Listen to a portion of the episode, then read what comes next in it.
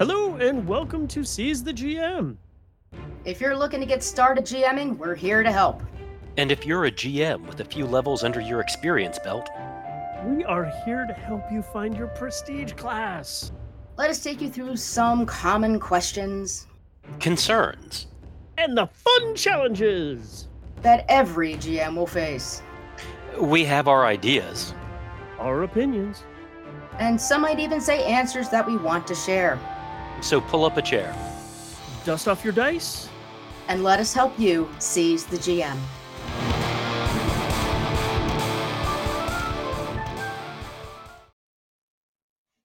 Hello and welcome back. To seize the GM, it's good to hear you, or perhaps I should say, in the passive voice, it's good for you to be hearing us.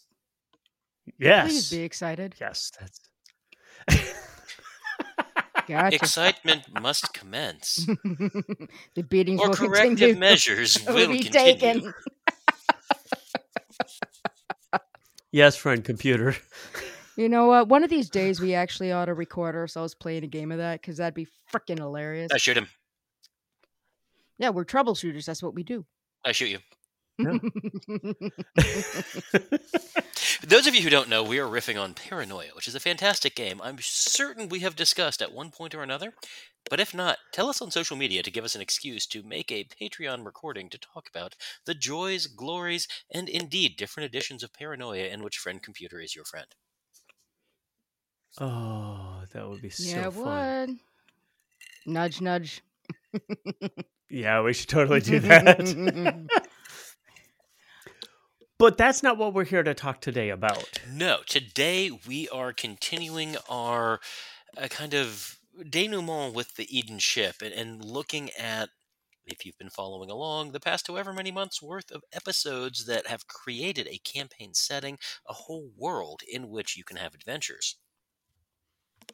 And how That is true. to make them happen. Uh huh. And so last episode, we kind of finished up with that like first adventure, you know, and and now you know, of course, you ask yourself, what is that next step?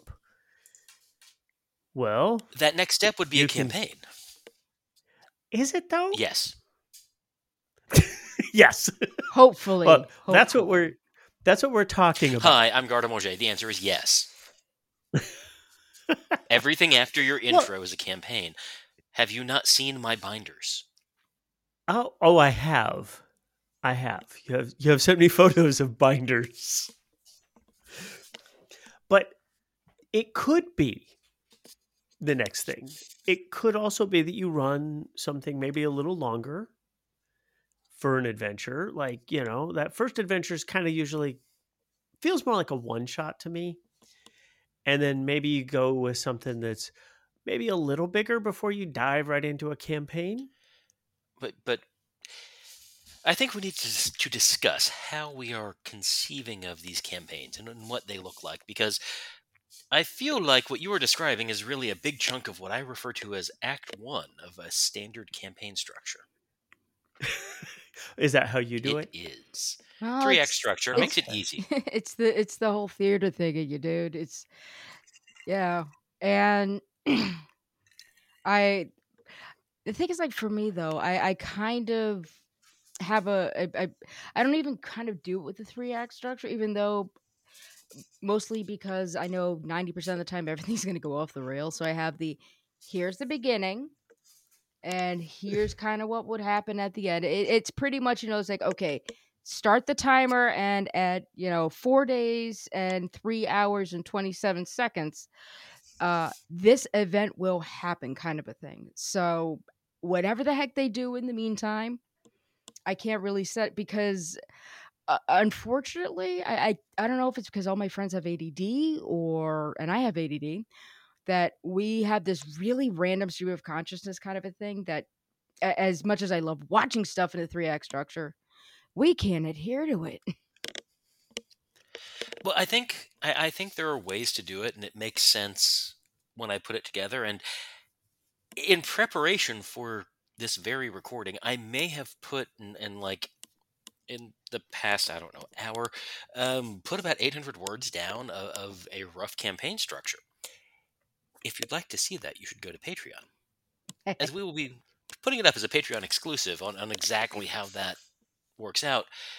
But for me, the three act structure gives a lot of freedom because what I've got are, are two particular turning points because act one is a stage setting situation. It, it's episodic kind of but it's got a lot of the monster mm-hmm. of the week sort of feel. There are different things happening and maybe they're connected by nothing more than a theme maybe they're connected by what you want a larger aspect of a campaign to reflect but they highlight different parts of the world and you get to see which parts the players kind of jive with more where their vibe goes.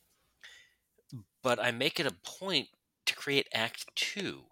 Some something happens, but for me, Act Two throws a wrench in the players' plans, not the characters necessarily, but the players, and thrust them into action one way or another, where it's not within what they expect their characters' day-to-day activities to be. They, they get put in scenarios they weren't ready for as players, not necessarily as characters, to kind of force role playing in response to the world. And this is not about taking away agency, this is not about reducing the efficacy of any characters, but it's about breaking the monotony of settled gameplay. And yeah.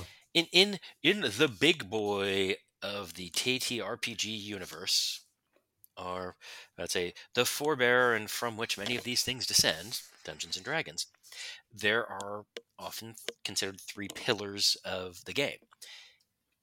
Act two is where I make sure that the least used pillar becomes the one that has the focus for some of that time. If there's a bunch of combat and politics role playing that's gone on, exploration needs to take the, the front and center. If, if there's been loads of hex crawling exploration and, and people are just having fun, well, there's going to be a gauntlet of combat that shows up. And that shift, knowing that we've set the stage with Act 1 being the usual way things go, making them act outside of that for Act 2 comes with the promise that they're going to get through that, and Act 3 goes back to something closer to normal. Um, heightens, from my experience, both the player buy in to the campaign and the world and the GM's fun so that it breaks monotony on both ends. And of course, Act Three is, is climax confrontation a little bit of data moments where, wait, now it all makes sense. It was you all yeah. along. yep. But I'll talk more. Yeah, no, that's a that's a good way yeah, to I'll do talk it. more about that a, a, little bit later in the episode. But also, like I said, I, I put together. Ooh, had to be 750, 800 words worth of just here's probably two pages of a campaign structure for the Eden ship. Uh, and hopefully, those of you on the Patreon will read it and tell me what you think, and uh, maybe we'll turn it into something more than just a rough outline. Yeah, yeah. How do you, see? Yeah, how do you structure it? What's because then Jules and I have been kind of going, and I want to give you a chance to talk because um, I know I can talk a lot. okay, so I have a couple of different. I, I refer to them as types of campaigns, even though they're really not. It's just the way that I structure them in my head. And so the first one is that there's like a bigger story arc that focuses on kind of a smaller section of the overall setting. You know, maybe in, in the ship, it would be like maybe one or two of the sections would be the focal point for the entire arc. Now, this is kind of how a lot of traditional, in air quotes, um, campaign settings for other games are kind of done, where they're kind of focused on like a smaller subset of the overall campaign setting, we'll say. Um, and that's most of the ones that do you know, big campaign setting type things. That's usually how it works. Is they do they may do like f- anywhere from 6 to you know 20 adventures that are all taking place in this much smaller area so they can really kind of dig into it. Now that's like I said the most common one. It's easy to do that's why people use it. Um now another thing that I've tried I've tried this before. It's harder to do.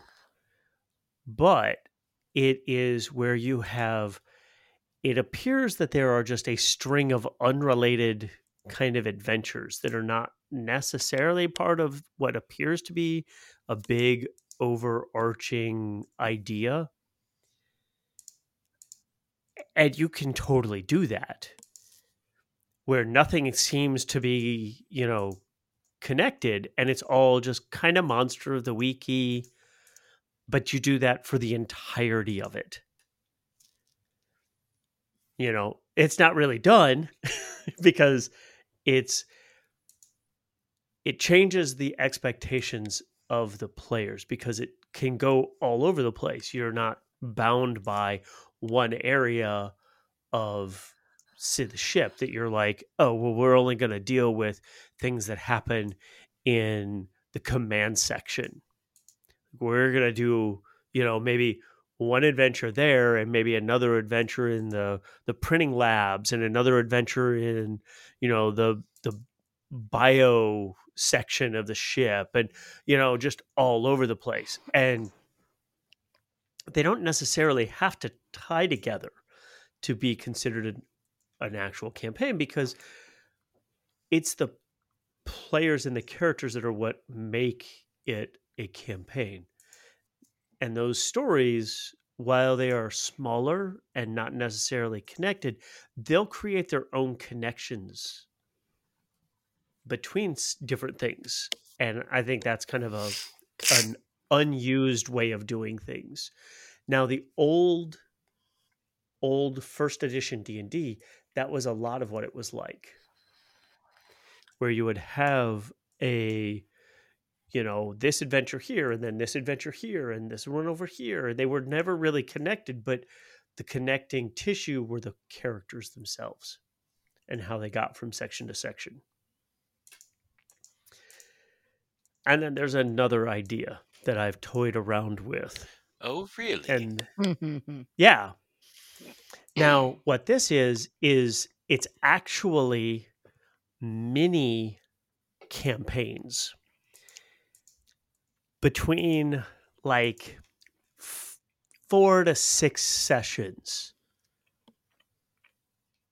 And that wraps an arc that is part of a much bigger, cohesive story that's being told.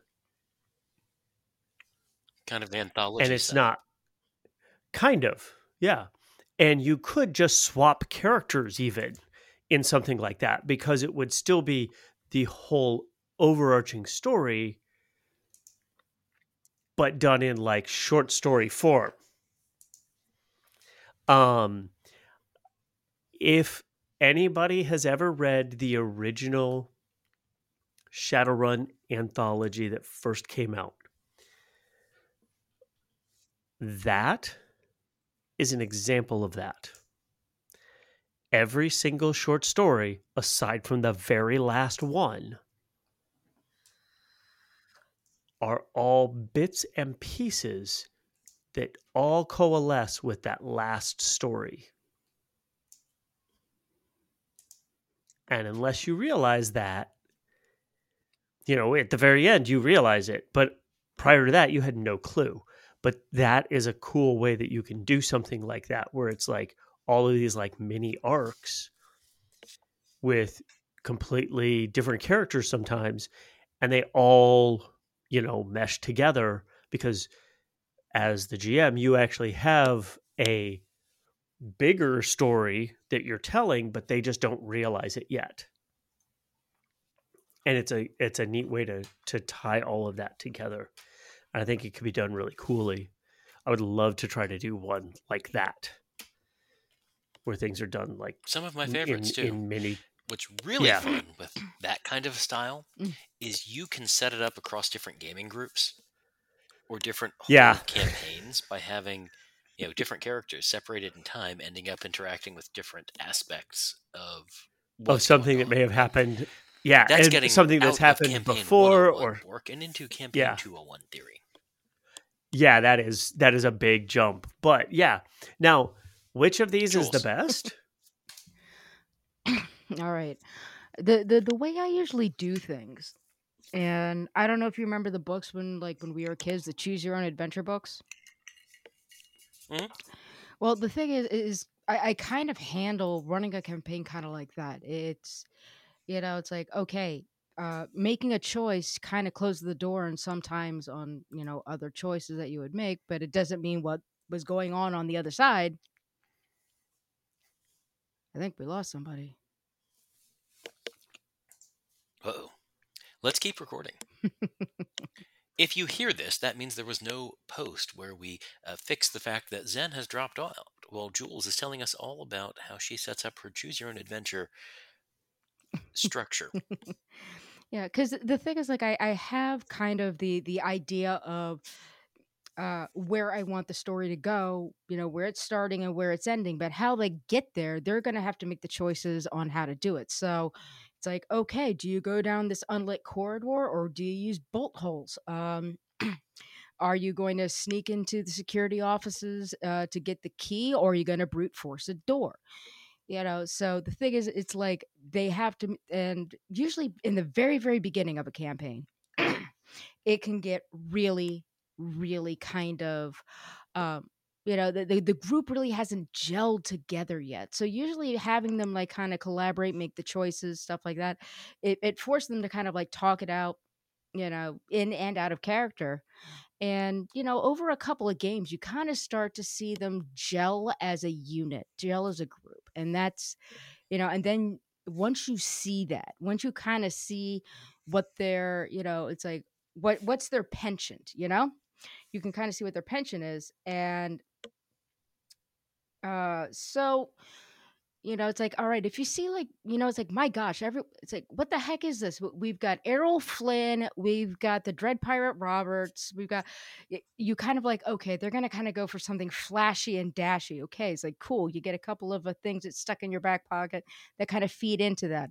Or if they are, it's like, ooh, political intrigue, political intrigue. You're like, ooh, okay, you get a couple of those in your back pocket. You see what they like to do. So you know as they you kind of figure out what type of choices they're going to make you can kind of craft the next scene the next setting the next set piece that kind of feeds into what they like and you can start pushing them into the no not really pushing them but you can kind of have it set up so okay this this is the next choice they make this is the next choice they make. But when you're doing that all the choices they didn't make and the consequences are don't you know it's not like okay cut that off at the timeline. Those things are either happening in parallel or in series like okay they don't restore the power. Okay that means that the power is still out in that one area you know? But you know they're not really going to have a heck of a lot of insight into it. So you know the so the players might ask is like dude is like we didn't turn the power on i wonder what the out you know what the thing was and you can have them look it up but they can't fix you know it's like you as a gm are omniscient and omnipotent and the players usually have a much uh, better chance seeing a big picture but the characters don't and they got to re- and you got to remember that every choice has ripples on you know the entire story some are really subtle some are huge and overt and the one big thing i'd recommend uh, for everybody doing is uh is i, I call it uh, it's I, I get uh zippy has put like a teeny weeny uh pocket notebook and he calls it the book of consequences and you know both positive and negative so if your players make a choice or do something that would probably have a surprising effect um, or may be able to lead into something, or you might be able to use that to kind of like drop a hint without being an overt hint. You know, it's like uh, they, they've just you know you've just restored power to back to the medical section and you know you see a kid and he's clutching his puppy and well his dog um, and you tell him it's like oh dude i'm sorry kiddo i know you're sad but your dog was a hero. He's the bravest boy. He was a 19 year old dogger and he ran and got the med stuff to your dad's room. You know he he died a hero and maybe that makes the kid feel a little bit better.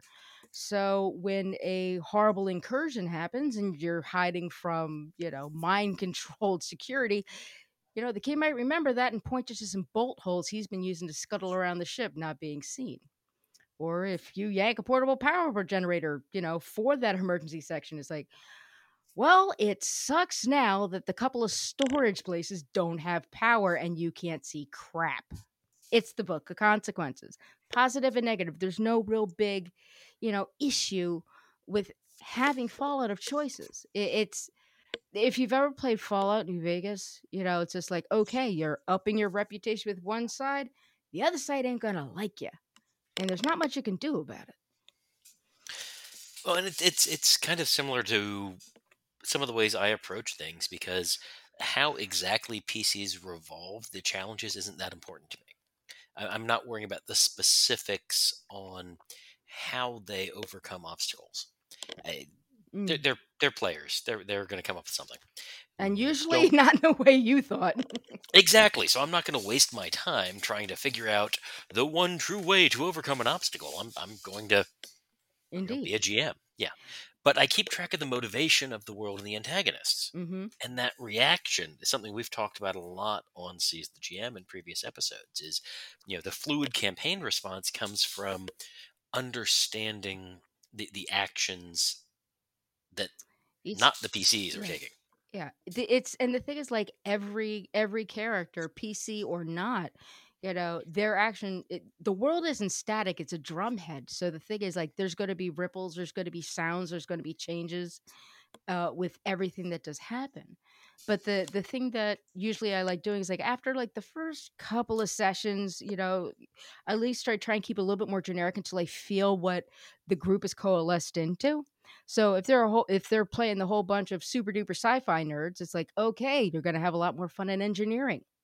Or if they're very, like I said, very swashbuckly, you know, going on away missions, doing the, it's like you know, it's like I will still, you know, still keep the story going, but craft it so let because they like being swashbuckly, let them be swashbuckly. You know, rescuing somebody. It's like, but if they want to go covert and you know sneak in and hack the computers, cool, we could still set it up like that. Or the other one is just like, Avast you, rogue. And it's like, why are you holding a sword? He's like, so my friend gets you with a blackjack behind. What? Pop.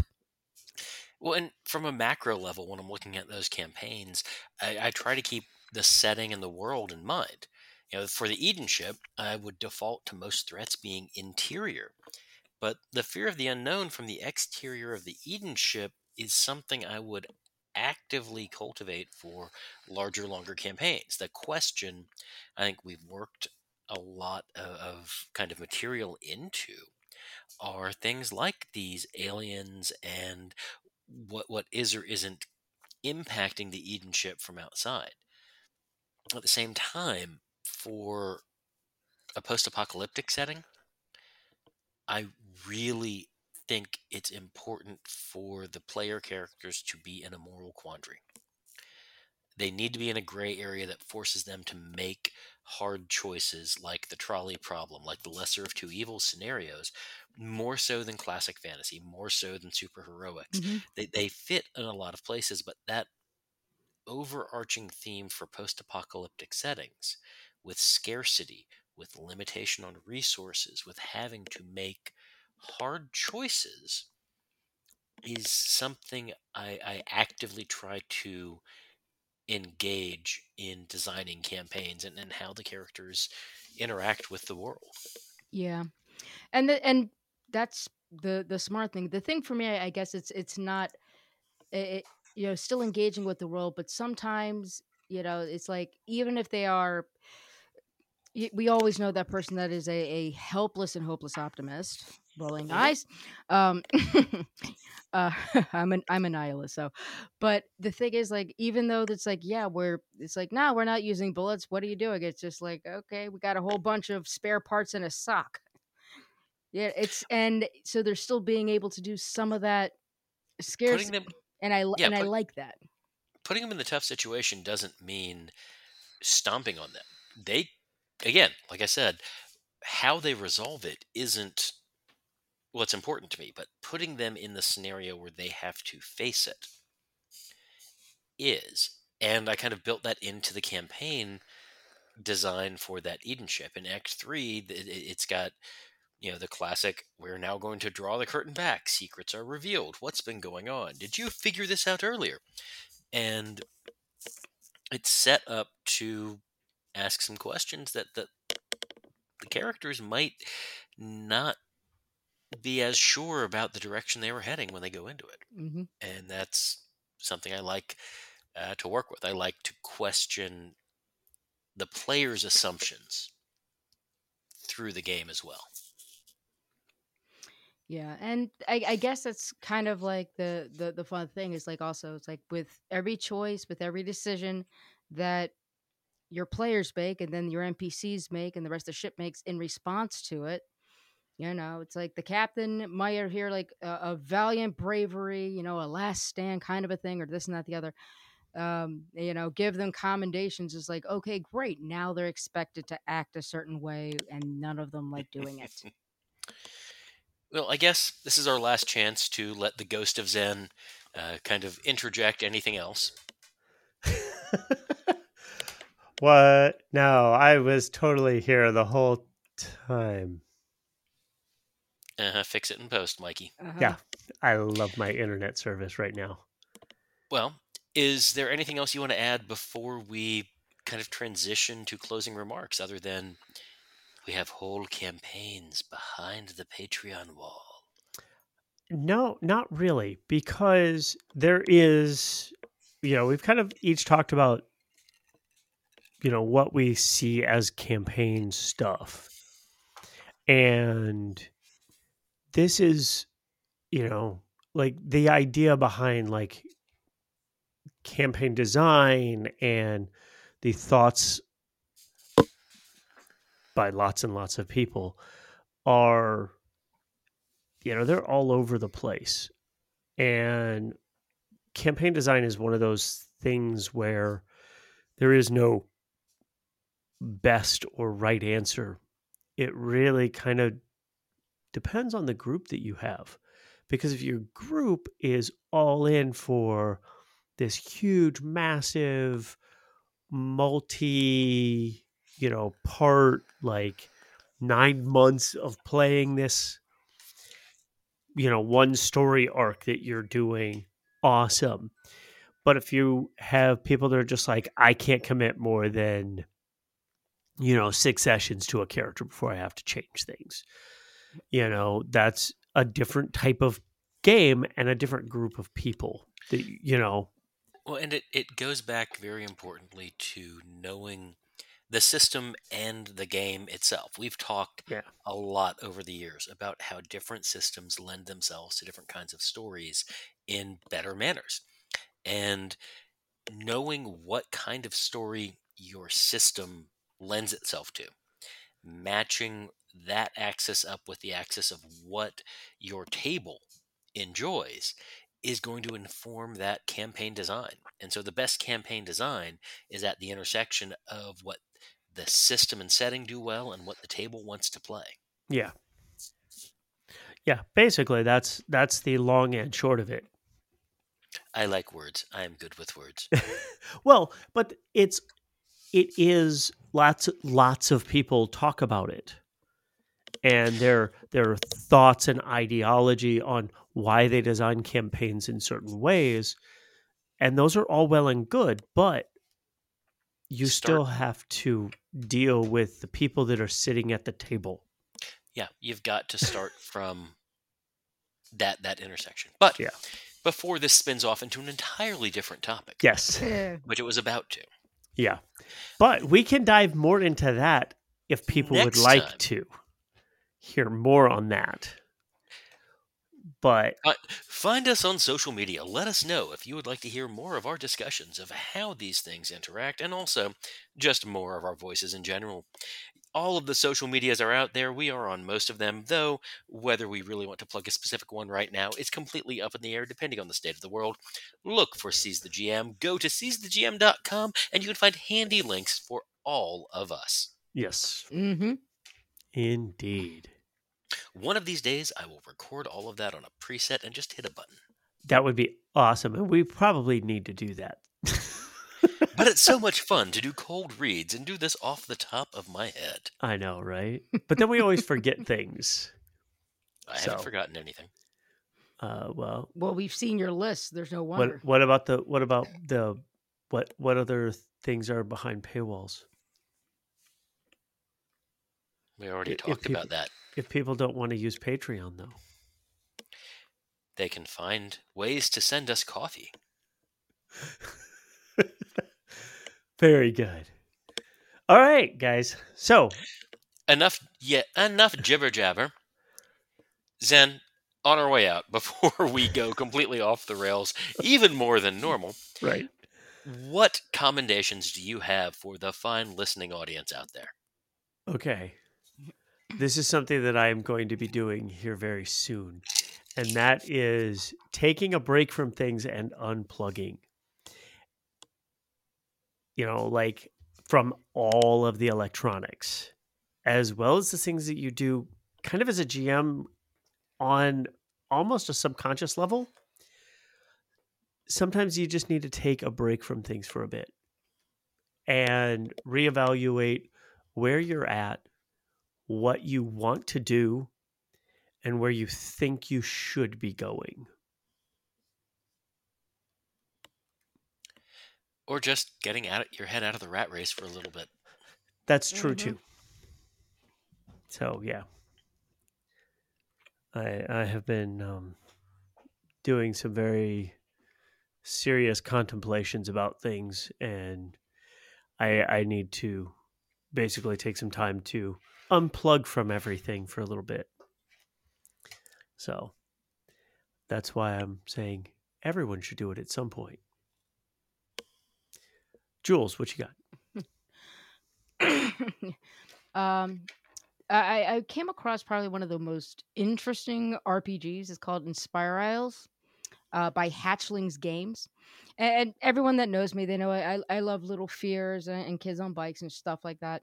And it has that kind of a same feel, but uh, you, you play what are called Pendragons, uh, the descendants of Arthur and Guinevere. And there is a dark energy called disbelief, and that you have to battle and banish it. So you can restore their uh okay it's world tree not erd tree. I've been playing way too much elden ring. But the cool thing is though uh you learn the the how you do the magic is asl and bsl and it's probably one of the coolest things and they actually have a whole bunch of video tutorials uh performed by uh they actually uh coordinated with uh a, a, a professional, a deaf professional on how to do sign language, how to do it without being like, uh, you know, appropriative. She worked with them on the development of the uh, of the game and, and the magic system there, and I thought that was really cool. And there's, you know, they put up a whole bunch of videos on how to do the signs and what they mean and stuff like that, and it's really cool. And it's like, okay, deaf awareness. When I was growing up, one of my closest friends was severely hearing impaired, so I learned signs so we could make jokes, and they were hilarious. Because oh my god, you have no idea how you can punster. It's great.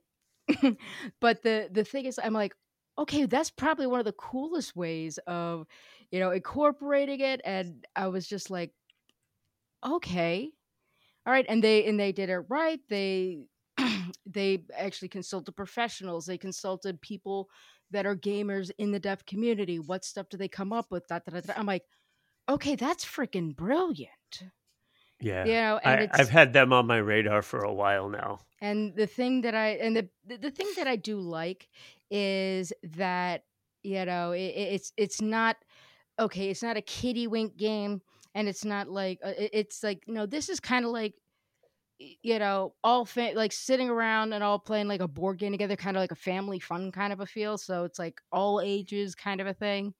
Yep. And you know, it, it's yeah. I usually like a turn for the dark more, but for something like this, I'm like, I I really like what they're doing. I I like the people that are are doing, and then you know, it, it, it, I, I was really I was really touched. I'm like, hey, this is really cool, and I bought the game and I bought the PDF and stuff like that. And I'm like, all right, I can't wait to try this. And he's like, oh yeah, uh, he's like, oh, don't forget to go. And the the the guy created the game designer said, "Oh yeah, by the way, we have uh, tutorials here on Sign because it's like sometimes like looking at a picture doesn't help." But it's like, okay, here's a character sheet. Here's some cool stuff. We got that on a website. You can download that for. I'm like, dude, that was really cool. You know, he didn't have to give me that info, but it was Yeah. really nice. So I had Well- I had a I had a blast. Before we completely get out of there, I'm going to commend unto you exercise and movement. In the northern hemisphere where we're located, it's coming towards through spring and, and it's been pretty easy to hibernate. Our bodies need some attention. Do as much movement as your body tolerates or it jumpstart an exercise regimen now if that's your jam.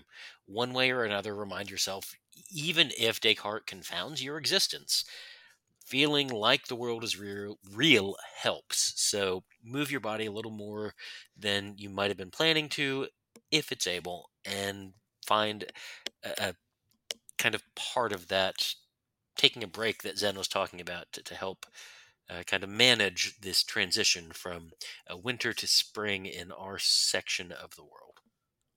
Right. Because that's a thing. Ugh.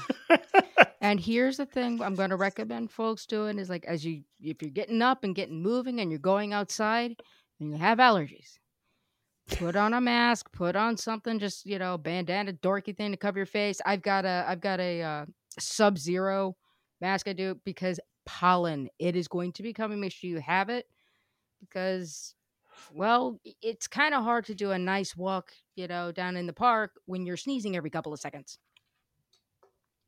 I'm doing Yeah. that as a warning because I forgot to do that last year and I paid for it. Yeah. Yeah, I still wear masks.